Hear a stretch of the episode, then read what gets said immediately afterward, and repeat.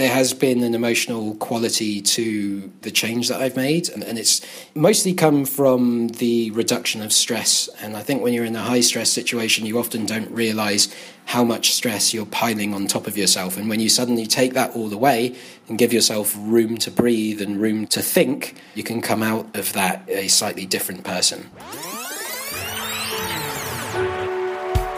Podcast listener, even if you are alone in your entrepreneurial journey, know that today, right now in your earbuds, you are joined by thousands of entrepreneurs from all around the globe seeking to grow better, more profitable location independent businesses.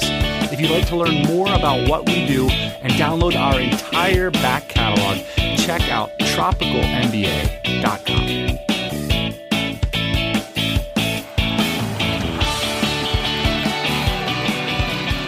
Ian. Yes. You look like you've had enough, man. You're in your PJs with your beanie on, the long beard. It's 12:30 in the afternoon on a Thursday. Today's episode is inspired by a post I saw on the Dynamite Circle forum by a guy named Jay Chambers. And the topic was about having enough. It's this idea of when you don't have a boss or a corporation telling you what to do the majority of your waking hours, you have to decide how many of your waking hours you invest where. And I know it sounds like a high quality problem, but it's a very real one for people who run their own businesses because you could quite literally work all day long every day. You could always be doing something, you could always make another buck.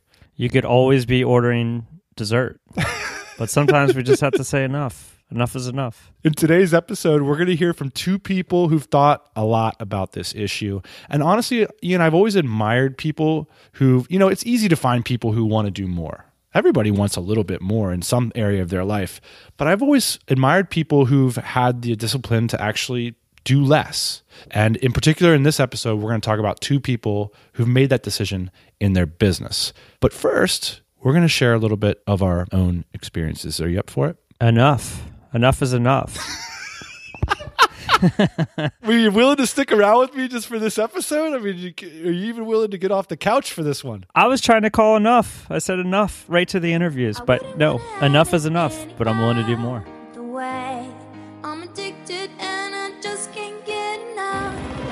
I just can't get enough. I just can't get enough. I just can't get enough. You know, I was talking to our friend Taylor yesterday and he said to me, the reward for creating a successful business, and in your case, in selling it, is an existential crisis. That's exactly what happens every time. I'm curious if you could maybe talk about a few times that you've proactively decided to take a step back in your business rather than push, push, push, more onward, upward, more, more, more. What are some things that you've done, some stories that you can remember?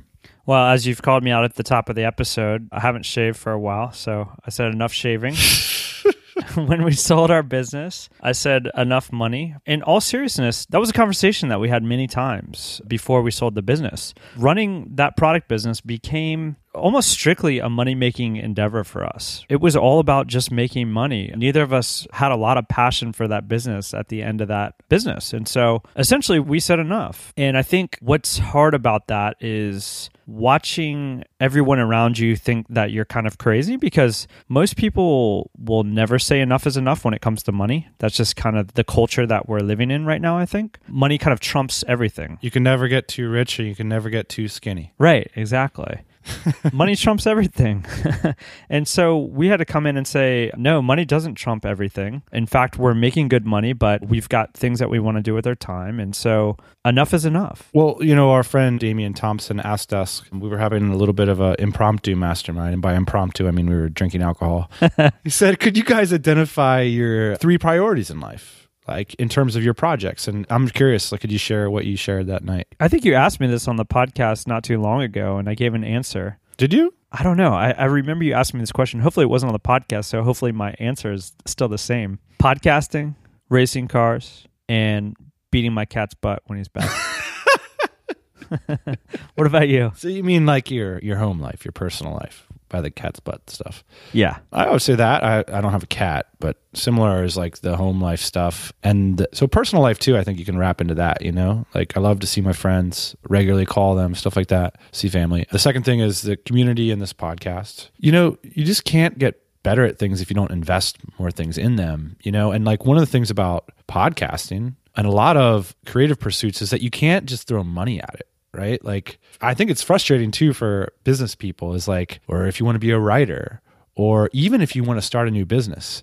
You can't start a new business by just blowtorching money at it. Like a lot of us get seduced into that. I mean, Ian, I can think of me and you personally, probably three to 10 times in the last five years that we've been seduced at like chucking money at stuff, hoping that it was going to be something meaningful in our lives. And it, it ended up just being us chucking money at stuff. Or chucking energy into operations that were purely money making schemes. Yeah. I don't really mean scheme, but I do mean money making businesses. If you want to build meaning, like you're going to have to give your energy to it and your time and your attention. And to me, part of selling the business was about seeing if we could make a run at being better podcasters. Because it's the beginning of 2016, I'll just put out this for everybody and tell you, Dan. I think I've already told you this before, but you know, part of 2016 for me, when I knew that we were going to sell the business in 2015, was going to be about creating art and I said this at the end of 2015. I said 2016, I want to start creating art again because that's what I did in the beginning of the business that we started. And so I want to try and get back to that. And I wasn't even sure what that meant. And I'm still not exactly sure what that meant. But I do know that in podcasting, I'm creating art. And with some of my racing endeavors and, and car building, motorcycle building activities, I'm creating art. And so that's fulfilling that for me. And none of these have direct correlations to any kind of money, which is kind of interesting, but it's something that I'm dedicated to here in 2016. I do think, though, eventually the cows will come home on that kind of stuff. Who was it that said that at cocktail parties, entrepreneurs talk about art and artists talk about money? I thought that's pretty accurate. Yeah. So my third one would be athletics, bike riding specifically. You're a true inspiration. I'll tell you that. I'm on a diet. I can't keep up with you on Strava. It's quite impressive. Every time I log in there, it's like, oh man, I'm behind like five rides. Do I even get on my bike today? I'm so far behind. There's a lot of things that you do because when you explain them, they sound cool I think painting is one of those things. Like everybody always asks a painter, like, "Oh, why do you paint?" You know, and the painter is supposed to say something like capturing the moment and the beauty, and because I think it's like the true essence of an object or whatever. But I think for a lot of painters, it's because painting feels really good. It's like a fun thing to do. It's something that I can do all day long, and I like it. And I feel like that exactly about riding bikes. You know, it's like I'm not on it because I want to get skinny or because I think it's an elegant form of transportation. Although all those things are cool to talk about and they're probably true. I just like to ride my bike. That's it, man. I'm just thinking about wouldn't it be great to get on my bike right now? Yeah, absolutely. That would be great. so that feels pretty good. And I think you could feel the same way about working on this business, you know, working on the podcast. And this has devolved into a topic about like find your passion, which isn't always going to work out in business terms, you know? It's like a very narrow overlap that you're going to be able to find something that you just genuinely like going for. I do think, though, for a lot of people that are starting new businesses, like those first few years where your clients are interested in your services or your products and they're giving you the feedback and they're giving you money, that can be a really magical like it's worth it in and of itself feeling you know? And a lot of times i think when you sell a business or you get into that phase where i was just talking to brian castle who sold his business that was like growing it was profitable he automated himself out of it and all this stuff. And it's just like well he like completely lost his passion for it you know? And it still takes your mental energy. And so it's interesting like in the early days we're talking about cash flow and you know market fit and profitability but that passion is there right? Like you're building something and that's a pretty magical place to be in. And i think you have this kind of thing like me and you are sitting around in robes right now. We just sold our business. Probably like if i looked on the floor right now of your couch there's probably like 10 soda bottles lined up or something.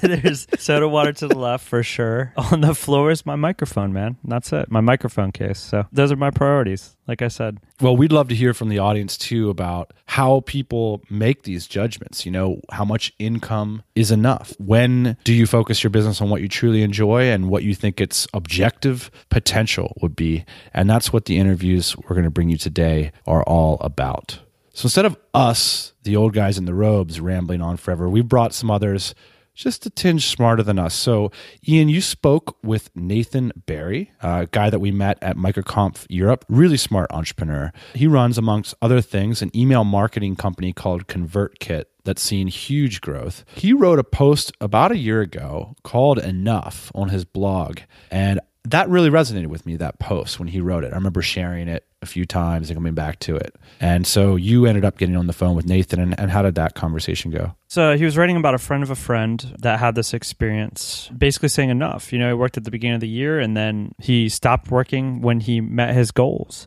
And I think it's very interesting to be able to work in that way. And when I say he met his goals, I mean financially. So you could like finish by August or whatever, and then the rest of the year's off. And the interesting thing about that, I think, is that he has a discrete goal. I think most people don't have a goal. It's just as much as possible. And as much as possible leads to not riding your bike, not racing cars, not doing all the things that you love because there's such a pull in society, I think, to go for as much as possible in terms of money. So this guy said that's enough. And Nathan talks about ways in his life that he says that's enough as well.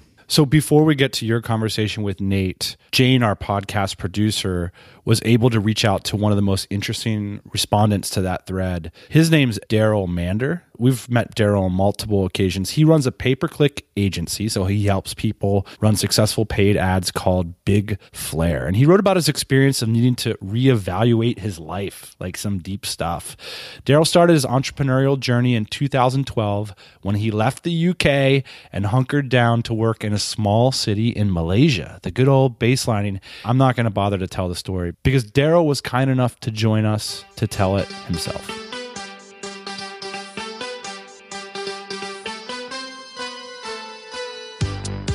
At first, it was just a lot of work, but a lot of passion, a lot of hours spent doing something I didn't really know how to do, but I was learning very quickly. I was basically working all the time, like seven days a week, most hours of the day. I mean, I didn't have much of a social life in Kuching. I was didn't know many people there, and there's not much going on in that town anyway, which is kind of why I went there, just so I could put my head down and work.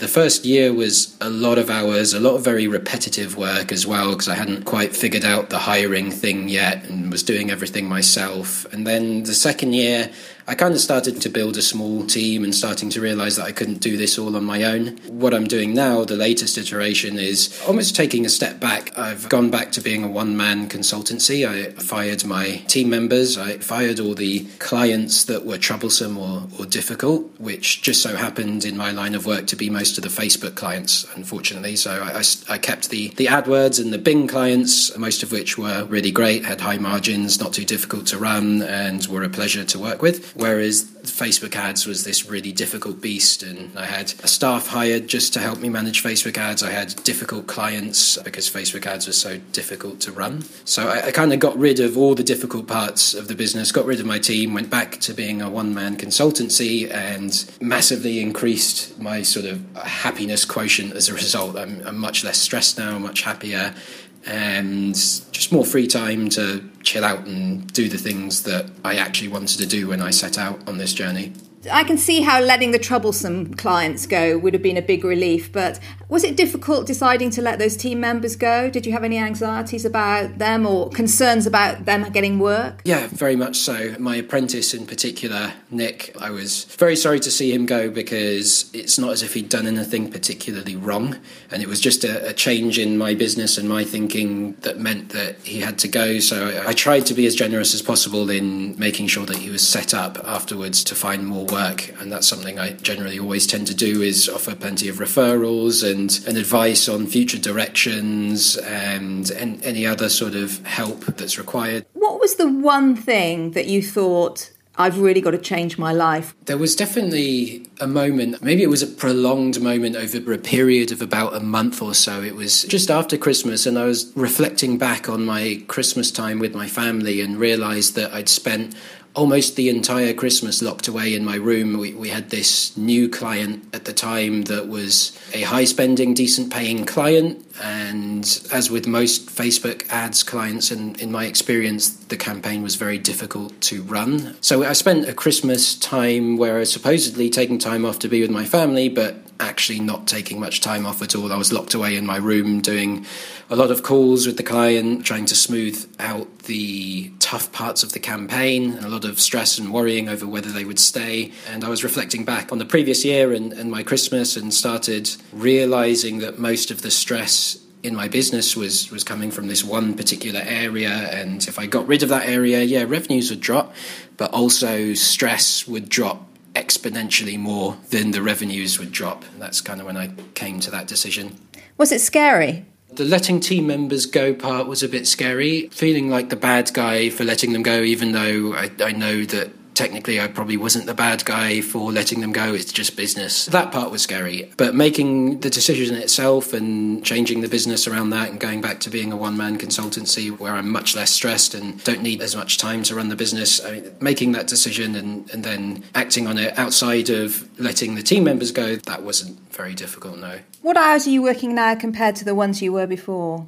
Before I was working anywhere between 8 to 12 hours a day. An 8 hour day would be a good day, and then a 12 hour day, not such a good day. And, nowadays, I regularly take days off. The four day work week is quite a common thing for me right now. And when on the days when I do work, maybe three to five hours What's been the reaction of other entrepreneurs? Have they been supportive or have you had some, man, what are you doing kind of conversations?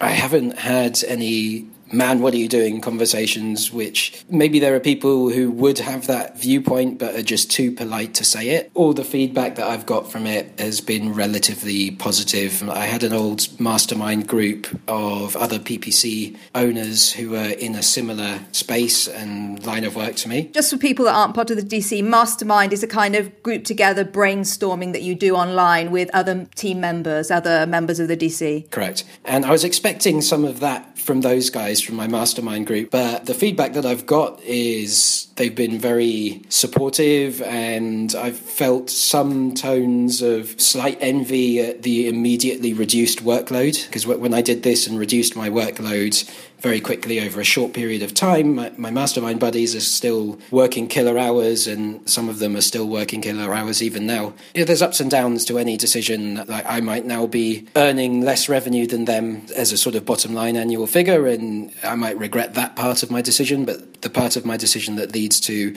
massively reduced work hours and, and a less stressful life, I don't regret that part at all. And it's difficult to describe, but I feel like I'm just a better person now. The lowered levels of stress and the increased amount of time to reflect on my life and my goals, and the time that I now spend sort of journaling and thinking and being a bit more pensive and present in the moment. I think these have led me to being a more balanced and, and better person to be around. Certainly, the reaction from my from my girlfriend who, who lives with me and she's lived with me for the past two years and she's known me through the entire journey. Her reaction has been much more positive to this version of my business compared to the previous one. She's been much happier with the fact that I'm less stressed and able to spend more time with her and and able to do more things. There has been an emotional quality to the change that I've made, and it's mostly come from the reduction of stress. And I think when you're in a high stress situation, you often don't realize how much stress you're piling on top of yourself. And when you suddenly take that all away and give yourself room to breathe and room to think, you can come out of that a slightly different person. And what are your plans for the future? I mean, what's your vision of the way this will develop? So, I guess this is one of the disadvantages of what I'm doing, and this is what I've realized. The business is kind of in maintenance mode. I have a list of clients that I'm happy with and they're happy with me, and everything's ticking along quite nicely. But the hours that I've cut out of my work week could be spent on growing the business, getting more clients, hiring more staff, and, and creating a machine that runs itself. And right now, on my sort of part time work schedule, I'm not really working towards that bigger end goal. So, what I'm doing now seems like a nice way to take a break for a while.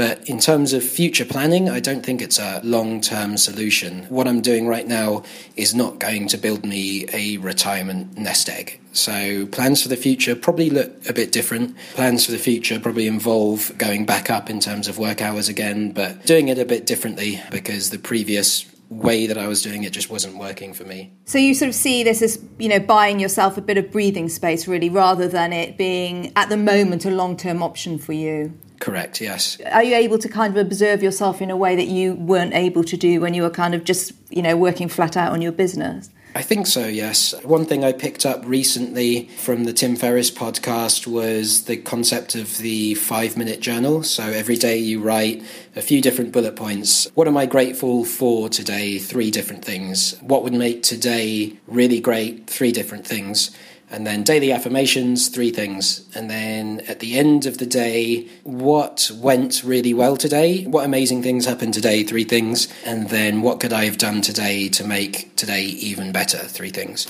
So I've started doing that recently to practice being more grateful and uh, getting sort of more out of life by being a bit more mindful and present. And then outside of that kind of writing, I write down all my ideas. I write down a lot of stuff about goals. I think one thing that having more time for journaling does is, for me anyway, it made me question my goals and think about whether those goals are really for me or are those goals for other people? Do I just have those goals just to impress people or because that's the expected thing for someone in my circumstances? So it definitely gave me more clarity in, in that respect. I'm addicted I just can't get enough. I just can't get enough. I just can't get enough. Yeah, so my name is Nathan Barry. I run an email marketing company for professional bloggers called ConvertKit. So over the past three years, we've grown that from being just a tiny little bootstrap company to now we have 13 full-time employees and are in the process of world domination. As you do. Speaking of world domination, the reason we're talking right now is because back in 2014, you wrote a post called Enough. And it kind of detailed a story of a friend of a friend who decided that he had reached enough income for the year. If I remember the story correctly, he started working at the beginning of the year and then somewhere about halfway through the year, he said, You know what? That's enough. I've kind of reached my financial goals. Now it's time to focus on some of my other goals that I have in my life. And so, if you could, I wanted to see if I could bring you back to that time in 2014 when you wrote this post and tell me a little bit about what you were thinking at the time. Yeah, so I had just I'd spent a couple years working in a day job as a designer and then I learned about blogging and you know and then I wrote a couple books and courses on software design and those did really well and I got to the point where in a given month if I worked hard I could make $50,000 that month. And so the first three months of 2014, I did. And so I basically came up beginning of April and I'd already made, you know, $150,000, $160,000 that year, which my past salary job was only, you know, at 60,000 a year. So I was feeling great. You know, we had uh, a couple hundred grand of cash in the bank and, you know, everything was looking really good. And I just thought, how long am I going to keep all this going? Like, what's the goal that we're shooting towards? Because at this point, I'd kind of figured out all the systems and I knew how to make money. And so it's like, do I continue down this path so I can make $500,000 this year, which would, you know, double the previous year? And it was just a place where I thought about what's the ultimate goal? What am I trying to do? And the idea of actually having enough rather than just always trying to double the revenue from the previous year really stuck with me. And so this person who in the story, what they did is, you know, they were a consultant. You know, they worked hard for the first, you know, four, five, six months of the year, and then at the moment they hit a certain number, they wrapped up their projects and said, "Great, I'll start taking projects again in January."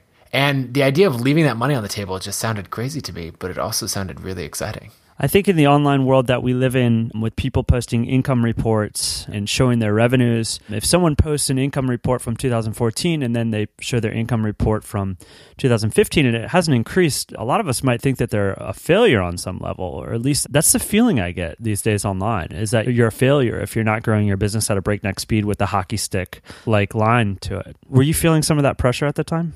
Definitely, because I was, you know, one of those people. I, I, didn't post like monthly income reports or anything, but transparency is a big deal for me, and so I would post, you know, end of the year reports. And basically, I was on the trend of, you know, I did 150,000 one year, 250,000 the next year, and then in 2014, I was like, okay, this is the year that like we go for 500k, and then I just thought, I don't know, I, I just didn't see an end to that path. And I also had a lot of other things going on. I wanted to buy a house and, and be heavily involved in the remodel project. I like building things. I know you do as well.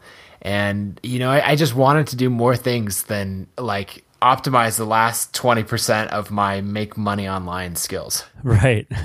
So, our producer Jane talked with Daryl Mander also during this show, and he told a story about how it was Christmas time, which is about the time of the year that it is now and how he found himself working on a project and locked himself essentially in a room. And when he turned around, Christmas was over and he hadn't spent enough time, he felt, with his family. And I think we've all gone through times like these. Is there a specific time in your business where you remember thinking, and maybe it was at the time when you wrote this post, where you thought, wow, I've really screwed up the work life balance here. I've really not focused on some of these other important things because there are a multitude of currencies in our lives, right? Our family, money, maybe the remodel project. Is there a time that stuck out specifically for you? I think it was that time. And it wasn't that I felt like I, I missed out on something really important.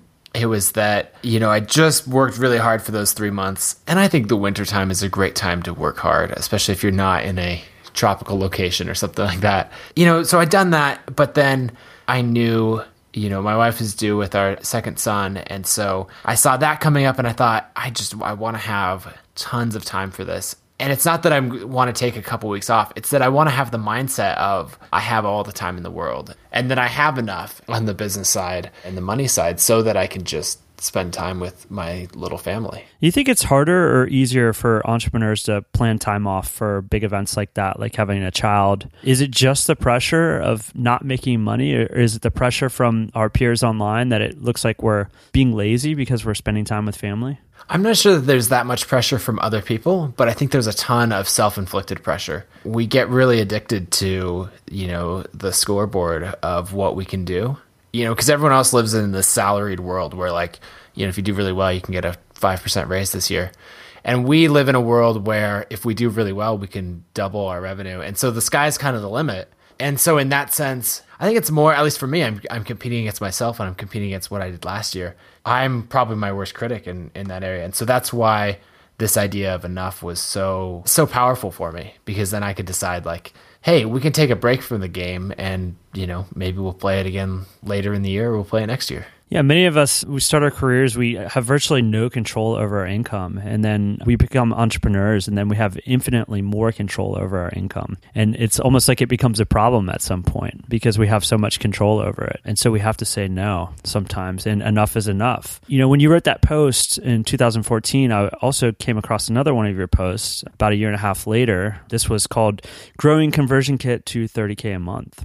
And I'm looking at this chart that's on this post, and I can see when you wrote that initial post, your revenue was fairly flat, and then it goes up like a hockey stick, like we talked about before. Did you actually start working more, or did you just start working smarter? Did you hire more people? It was two different things because at the time, basically for the last three years, I've been running two businesses. One has been the books and training side on the blog at nathanbarry.com, you know, where I teach design and marketing.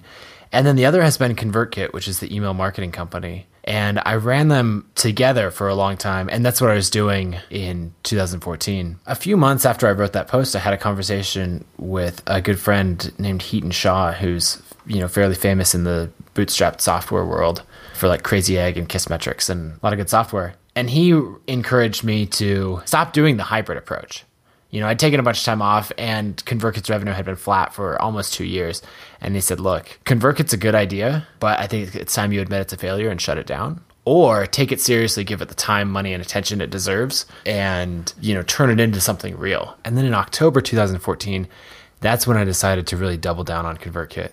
And I had a lot of energy and that sort of thing from taking time off. And so I went all in on ConvertKit. I invested $50,000 in the product, hired the best developer I knew, you know, we just doubled down on it. So in October, when I did that, we were making $1,300 a month in revenue, which is not great for a SaaS product that you've been working on for, you know, 18 months or more. But now, what, we're 14 months after that, and we just last week crossed $83,000 a month, which, as I'm sure you know, is a very special number because that means a $1 million annual run rate. Yeah. Well, congratulations on that. Thanks. So it's been quite the year. And so I definitely took that time off and I definitely tried to keep the enough mindset with me the entire time, but then applied that energy to a much bigger goal once I felt re energized, I guess. Yeah. And so tell me a little bit, Nathan, about what your feelings are on enough right now that you've hit that goal because you've probably got a very different mindset than when you wrote that post. Yeah. So I've tried to keep it separated in my head of feeling enough and feeling sufficient and feeling a lot of gratitude for what I have and keeping that separate from our business goals. Because we now have business goals to grow this company quite large and you know we're competing with massive companies like Mailchimp and Aweber and Infusionsoft. And so we you know we have these epic goals but as we pursue those, I really try to keep this mindset of being thankful for everything that I have, being thankful that I can spend all the time that I want with my family. And, you know, after we finish this call, I'm going to drive up into the mountains to go visit my dad and we're going to go sledding and, and stuff like that. So I found that gratitude is probably one of the most important emotions to have. And that's something that's come out of this whole concept of having enough.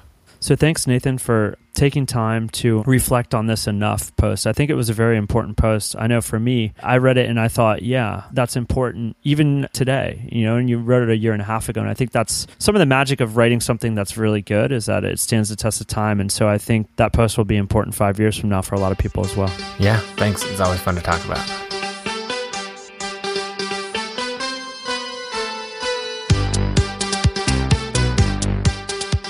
It was really nice to hear from Nathan, Dan, and sounds like he's going to have a fun day going sledding with his dad after we talked. Hopefully that was fun. You know, I want to maybe call to action here in 2016, Dan. I think part of this enough theme kind of stems from this idea of us comparing ourselves to others because it's so easy to do now in 2016 on the internet. It's so transparent. You know, guys like Nathan and other people online have traditionally over the past couple years posted like income reports and business metrics and it's all in an effort to be transparent and kind of show their progress, but I think it's done something else too, which has basically made people feel inferior in a lot of ways. Like they're not earning enough money, they're not working enough, things like that. And so, you know, one of the things that I'm trying myself to do this year, and I don't know about you, Dan, is to stop trying to compare myself directly to other people and just stop trying to compare my bank account to other people. And I think it's in a lot of ways harmful. What are your thoughts on that? One of the things I think about when I think about this is my email inbox. You know, it's like all these things that other people expect of me. It's interesting to ask yourself, like, what do you expect of yourself? Because so much of what we do, or so much of what I do, can end up being inertia. I'll tell you one of the arenas of my life that I thought about this is how much money I spend. And how much money you spend and like the lifestyle you enjoy can often be dictated by like these what kind of car should you drive or like what's the appropriate kind of place that an entrepreneur should live in, you know? Like and you don't might not evaluate like what that means for you. And I think one of the most powerful things about controlling your financial future is being able to live on less because you know that's the mark of a free person is that they don't need much. And one of the things that I recently did, this was only yesterday, is I transferred an amount of money into a bank account for 2016 and it's less than half of the amount of money that I spent in 2015. Hey, that's interesting. And that's the money that I have to live on for next year. And I'm going to see if I can do that because I don't know if my life is better if I spend twice as much, but I do know that I need to do more in order to replace that. And to me, freedom is about having control and having a distance from all those requirements, you know? I have a friend who traditionally he didn't have a bunch of money and then eventually he came into some money. But before he got the money, he was traveling all the time. He'd do like two or three trips a year and they were pretty amazing trips. He'd go to exotic locations, but he would always kind of stay in not so nice places, you know? Because as you know, Dan, that's what eats up a lot of your budget when you're traveling is your accommodations and not necessarily the food that you eat or anything like that. But he had great times. And then he came into some money and then he started going on vacations. He was spending three and four times as much as he was spending before he came into that money. And I asked him point blank one day, I said, you know, tell me about your vacation. I can't remember what it was to Mexico. You know, now that you have some money, is it much different than the vacations that you were taking several years ago? And he said, absolutely not three to four times more fun as what I was doing before. And in some cases, even worse because there's less adventure involved because he was spending money to kind of solve these problems on his vacation. Right. And so, you know, I think that the idea of certainly spending less money to live can be a very interesting experiment. And a lot of times you can be living a lot richer than if you're spending more money. Sure. And I think when people they have families or relationships, often the first idea is to like spend more money because like you want to show them your love or you want to protect them or you know what I mean there's a lot of reasons why you might spend more money but I think actually things can be more fun when you bond over like having to be resourceful to solve the problem as a collective. You know, when I was a kid, my parents didn't have any money and our vacations were awesome. You know, we might have you stayed at grandparents' house or whatever, you know, you like make it work. You don't have to stay in some like nice private place. And so I think it's an interesting experiment. Like you could spend the money as an entrepreneur who's had some business success, but I think if you can can have the discipline to maybe do a little bit less, then you have more runway. You have more freedom to do more things. You have more money to make investments or to do things that you're really interested in. I'm not so sure, Ian, that your amazing race car is going to lead you to a bunch of money in the next couple years, you know? So unfortunately, but if you do spend a little bit less, you get to spend more time there on your passion. So Right. it's something I'm thinking a lot about. Yep, and that's the reason I'm cutting up five thousand dollar Miatas and not fifty thousand dollar Porsches. it's the same amount of enjoyment for a lot less money. We'd love to hear how you're thinking about enough in your life. This episode, along with all the show notes and links to our guests, will be posted at tropicalmba.com slash enough. And I'm pretty sure that the listeners have had enough of us. That's So enough. That's enough. We're going to get out of here. Hey, thanks for listening to the Tropical MBA podcast. You can go to tropicalmba.com, get access to hundreds of back episodes and all kinds of other goodies. Load up your iPod. That is the cheapest way to fly business class on your next international flight. We will see you next Thursday morning, 8 a.m. Eastern Standard Time.